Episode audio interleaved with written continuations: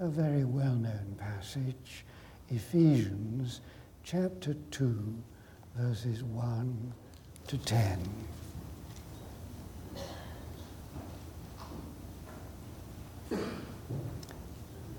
As for you, you were dead in your transgressions and sins, in which you used to live, when you followed the ways of this world and of the ruler of the kingdom of the air, the Spirit who is now at work in those who are disobedient. All of us also lived among them at one time, gratifying the cravings of our sinful nature and following its desires and thoughts. Like the rest, we were by nature objects of wrath. But because of his great love for us, God, who is rich in mercy, made us alive with Christ, even when we were dead in transgressions. It is by grace you've been saved. And God raised us up with Christ and seated us with him in the heavenly realms in Christ Jesus, in order that in the coming ages he might show the incomparable riches of his grace, expressed in his kindness to, his, to us in Christ Jesus. For it is by grace you have been saved through faith. And this is not of yourselves, it is the gift of God, not by works, so no one can boast. For we are God's workmanship, created in Christ Jesus to do good works, which God prepared in advance for us to do. May God bless this reading of His Word for Christ's sake. Amen.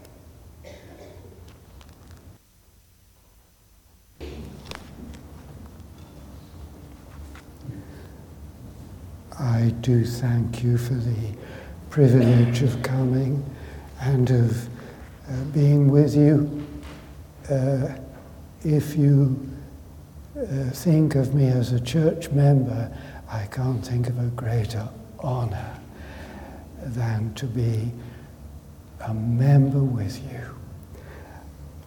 I want to share with you is some thoughts on Ephesians chapter 2, verses 5 and 6. And I make a confession. Since last year, I have been turning over and over and over and over in my mind three Greek verbs. And they appear in Ephesians chapter 2, verses 5 and 6. Here's the first of them God made us alive with Christ. Think of it. God, God the Father, made us alive with Christ.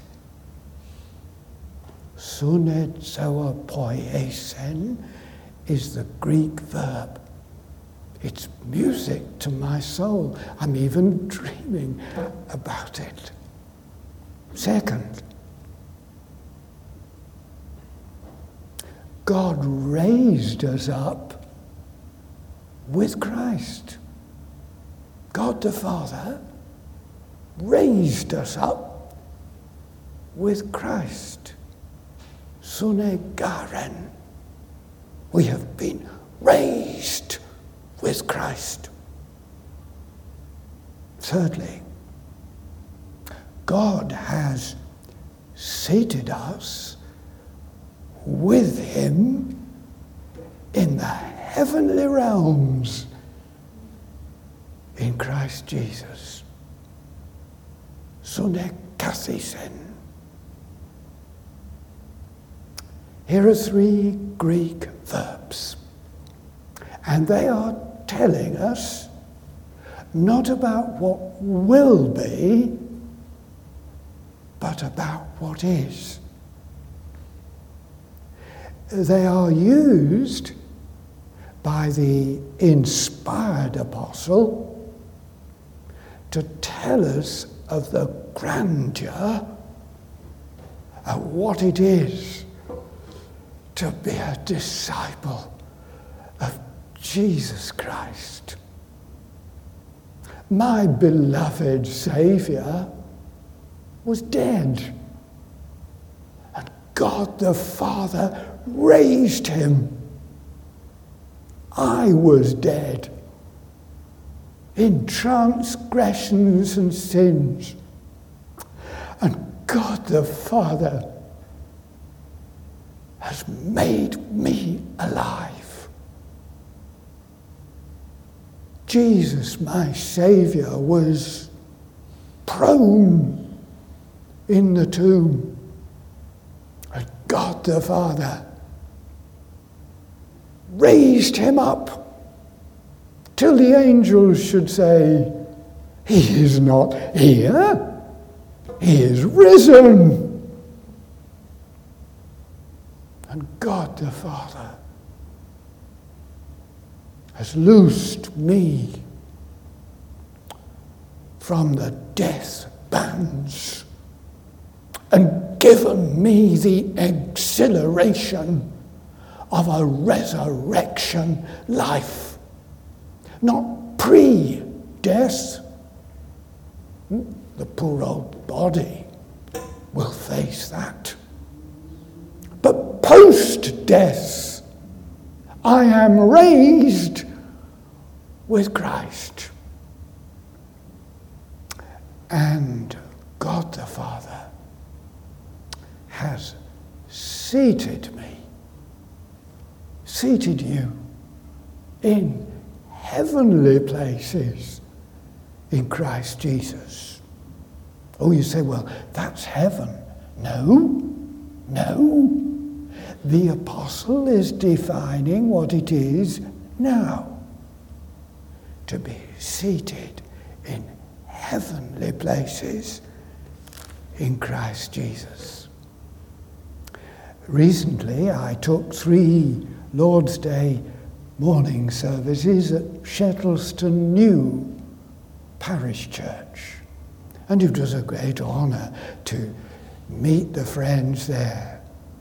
I'm friendly with the, the, the locum who's looking after that congregation, and I'm friendly with the interim moderator there, two godly men I love to know. Well, I took those three verbs and opened to them on three consecutive Sunday mornings. Oh, you say, well, he's going to give us an old sermon. No, I'm not. Every word has been rephrased, redefined. Every thought has been put into the furnace again because I thought I must come to my friends at Airdrie with something fresh from the Lord. And it is this He has seated us in heavenly places Christ Jesus. He has seated us with Him. The preposition with seems to be significant. We have been made alive with Christ. That's God the Father's work, with Christ. We have been raised with Christ. That's God the Father's work. We are with Christ. So that God the Father looks at us and he looks at his beloved Son and he says, Ah, I have done the same thing for my beloved Son and for, for this believer. But now, seems to me that the Saviour has, that the, the, the apostle has used the preposition with in a different sense. He has seated us with Him. With whom? With God the Father. God the Father has seated us with Him. We were just singing a moment ago. He brought me into His banqueting house. And His banner over me was love. Let me put it like this. There at the door of the banqueting house is the Redeemer, Jesus, God the Son, who has accomplished a full salvation. And God the Father comes down to the door of the banqueting house. He says, Oh, my beloved Son and he brings him in to the banqueting house and to the top table. And there is the banner of love. And he seats him there. And then God the Father retraces his steps. And there at the door of the banqueting house, beloved disciple, you are standing. God the Father looks at you. And there's no distinction between the love with which he greeted his son and the love with which he greets you. And he embraces you. And he brings you in to the banqueting house and to the top table. And he seats you alongside his be- beloved son. And then he sits there, and over you is the banner of love. He has seated us with him in heavenly places. Now, there's an enigma here, and I've thought about it. Of course, I have. I mean, I've literally page after page after page after page of pains taking notes that I might get to grips with this. Where are these heavenly places?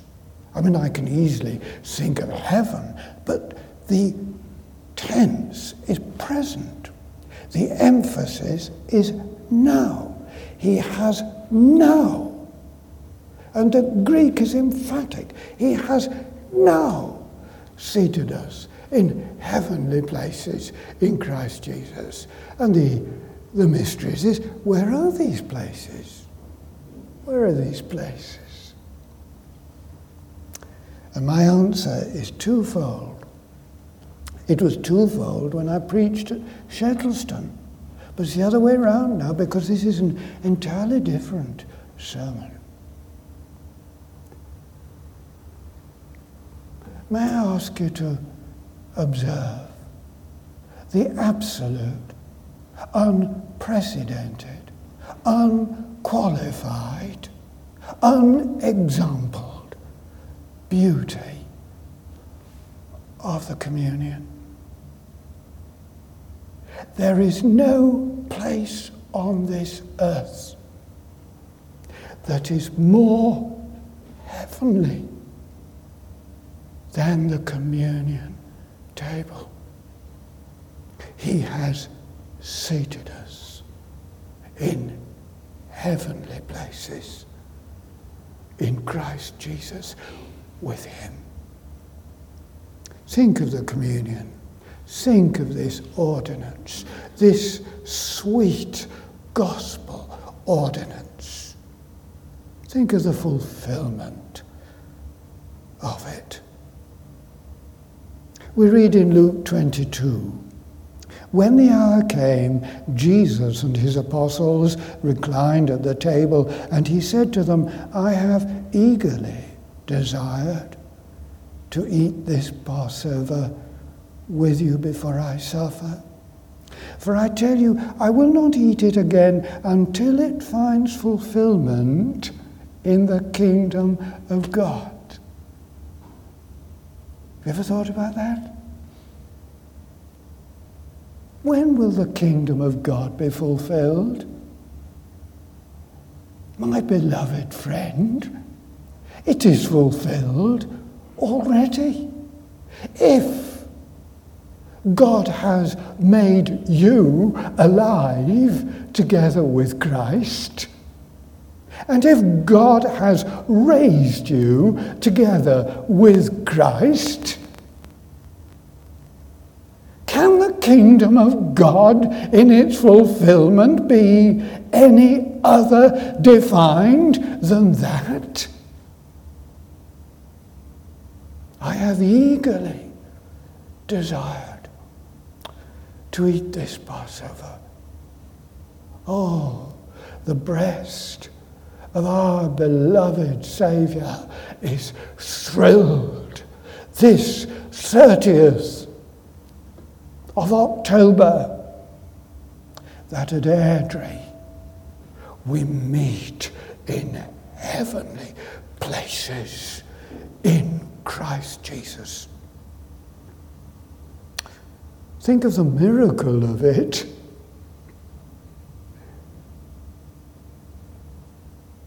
Thou preparest a table before me in the presence of mine enemies.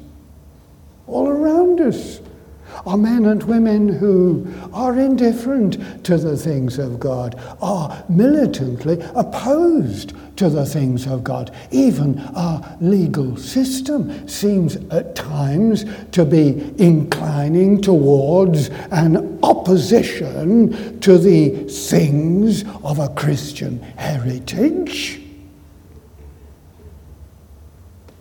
But thou preparest a table before me in the presence of mine enemies. When we come to the table, we are seated seated. It is a time of holy relaxation. We are in the banqueting house. We are celebrating victory. Note the benediction of it. We read in Psalm 65, verse 4 Blessed is the man you choose and bring near to live in your courts. What a, what a benediction. The um, 17th century poet, pastor, George Herbert, who can put into a few lines of poetry more biblical and gospel truth than many a prose writer can put into hundreds of pages, wrote a little poem about communion. And in it, he gives the title Love to Jesus Christ. This is what he writes Love bade me welcome Yet my soul drew back, guilty of dust and sin. But quick eyed love, observing me grow slack from my first entrance in, drew nearer to me, sweetly questioning if I lacked anything. A guest, I answered, worthy to be here. Love said, You shall be he. I the unkind, ungrateful. Ah, my dear, I cannot look on thee. Love took my hand and smiling did reply, Who made the eyes but I? Truth, Lord, but I have marred them. Let my shame go where it doth deserve. Know you not says love, who bore the blame. my dear, then I will serve. You must sit down, says love, and taste my meat. So I did sit and eat. It's the benediction to be seated in heavenly places. And notice the prophecy of it. For God has ordained two tables, one this side of the river of death, and the other on the other side of the river of death. We read in Revelation 19, verses 8 and 9 the angel said to me, Right, blessed are those invited to the marriage supper of the Lamb. On the other side, another table. And those who are qualified to come to this table already have the golden invitation to, re- to go to the table, the marriage supper of the Lamb. The glory of it and the beauty of it. Heavenly places. However, secondly, there are only two points, so we're almost through. Here's the second point the heavenly place, or the heavenly places, plural, that God the Father has made us sit in, is fellowship. Fellowship.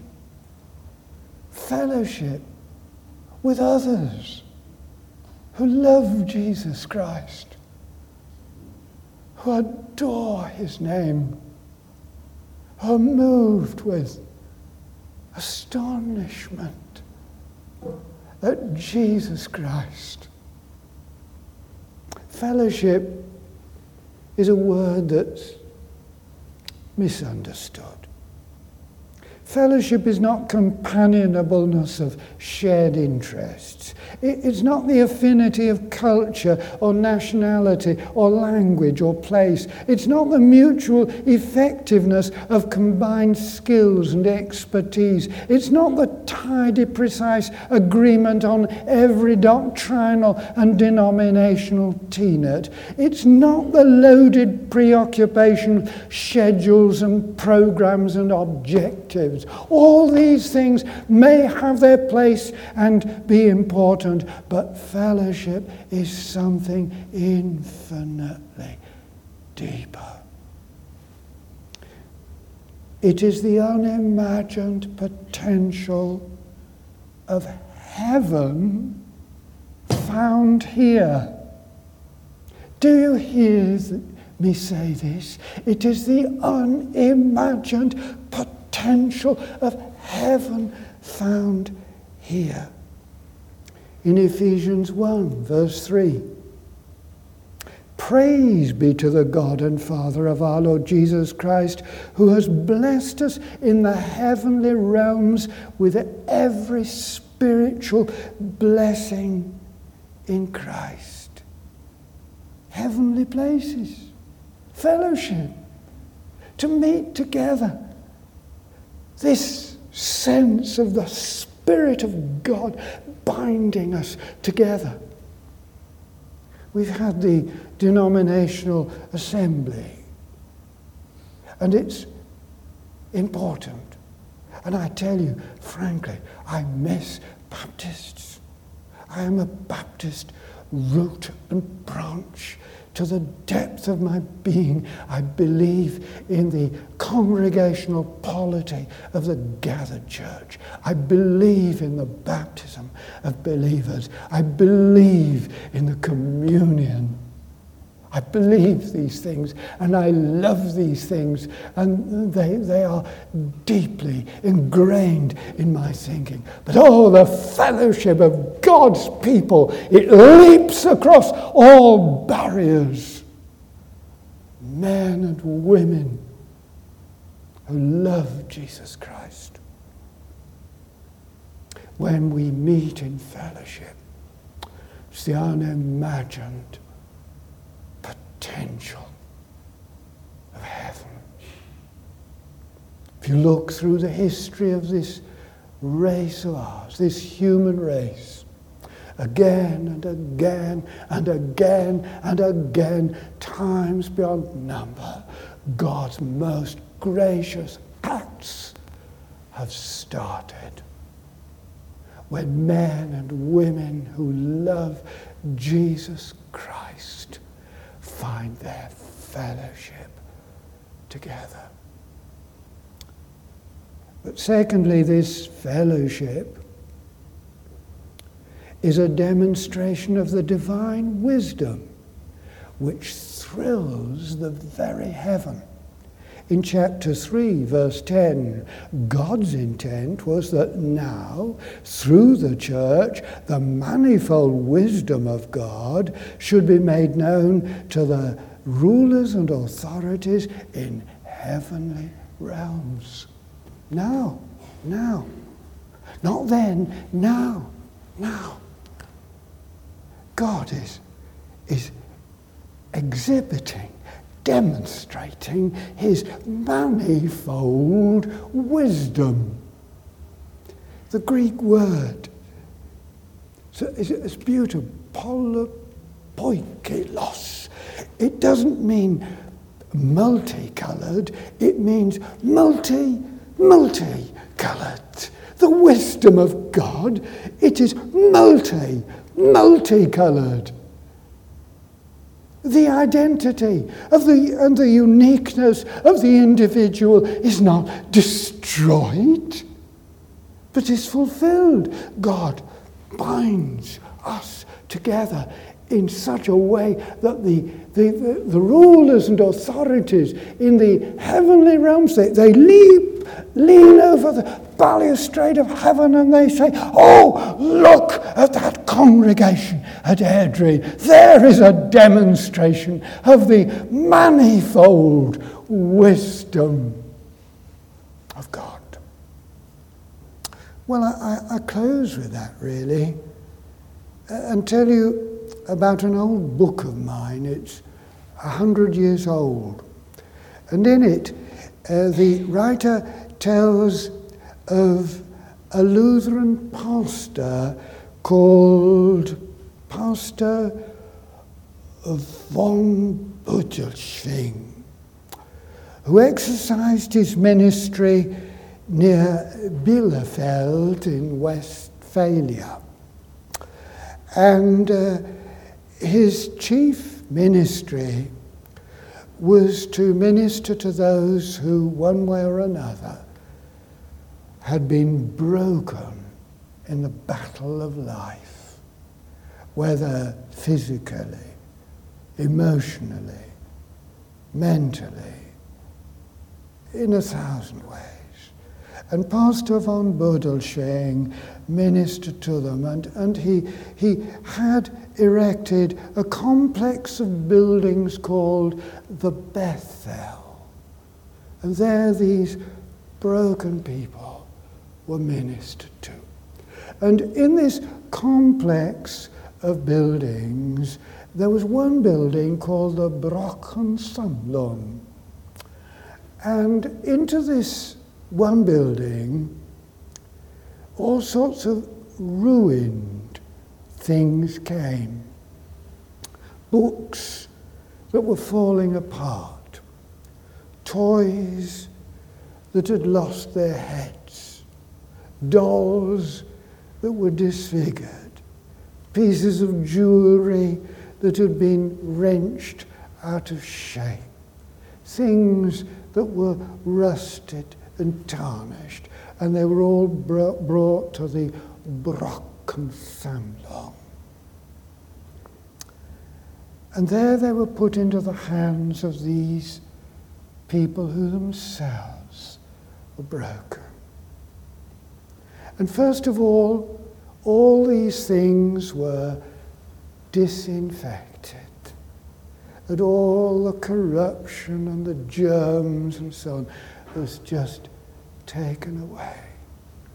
And then with infinite delicacy and patience, these broken things were mended